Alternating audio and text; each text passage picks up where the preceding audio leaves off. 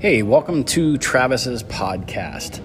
And this is just some quick contractor thoughts, and this goes for both DIY people, emerging general contractors, or seasoned people. There's just some general information that I like to share and pass off, and I know sometimes my um, thoughts aren't always uh, necessarily organized or popular, by the way.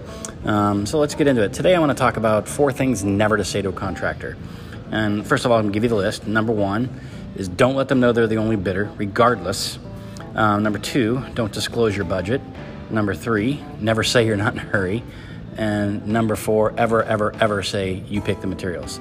So let's go into them one by one. First of all, um, when I say don't let them know you're the only bidder, I always think that three bidders is a, is a fair number for consumers to want to you know compare high, medium, low. Maybe somebody came as a referral, but when somebody's the only bidder and you know that you know they're a strong referral, mm, it just opens the door for the uh, not necessarily the the truth of of somebody might want to raise their price, but it also could lead to the misconception that they raise their price because they have figured out that you're the only one. Um, additionally, um, don't disclose your budget up front. Now, I come from a couple different schools of thought on that. Is one, somebody's budget really is insignificant, or not insignificant, but somebody's budget is irrelevant to the outcome of my bid. Um, I believe in fair, honest pricing. I believe, you know, in, in open book pricing, things like that. So when people want to know what your budget is, I understand the reason for that because they're going to want to qualify or disqualify whether or not you're a viable customer to begin with.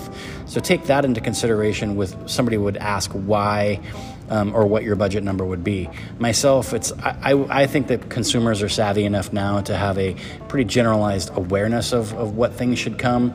And you know, keep in mind where we all spend time, effort, and um, our resources. Our time is the most precious one. Putting together estimates, so we don't want to go into something. You know, if they've got an idea that something's going to cost ten grand and it ends up costing twenty grand, you're out of the. You've wasted all that time and effort. I understand that as far as qualifying or disqualifying the effort in which to do that. So I, I, think with some fair questions, shy of actually getting their number, it, it'll, it eliminates some, some of that con, uh, confusion of, well, they just want their number to, ironically, now my bid comes in at that number.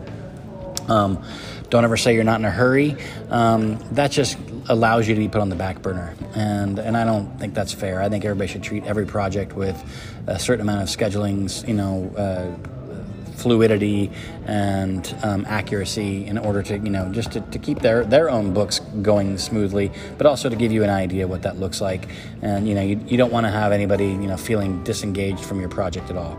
And then of course don't you know when i say don't ever say pick your own you, know, you pick the materials um, substitutions are fine and well. That value engineering is fine and, and well but it just opens the door for less than top end materials if that's what you're seeking for in your project. So, of the those are the four things that I say never say to your contractor. Um, hope this information helps. Uh, look forward to hearing from you. Thanks.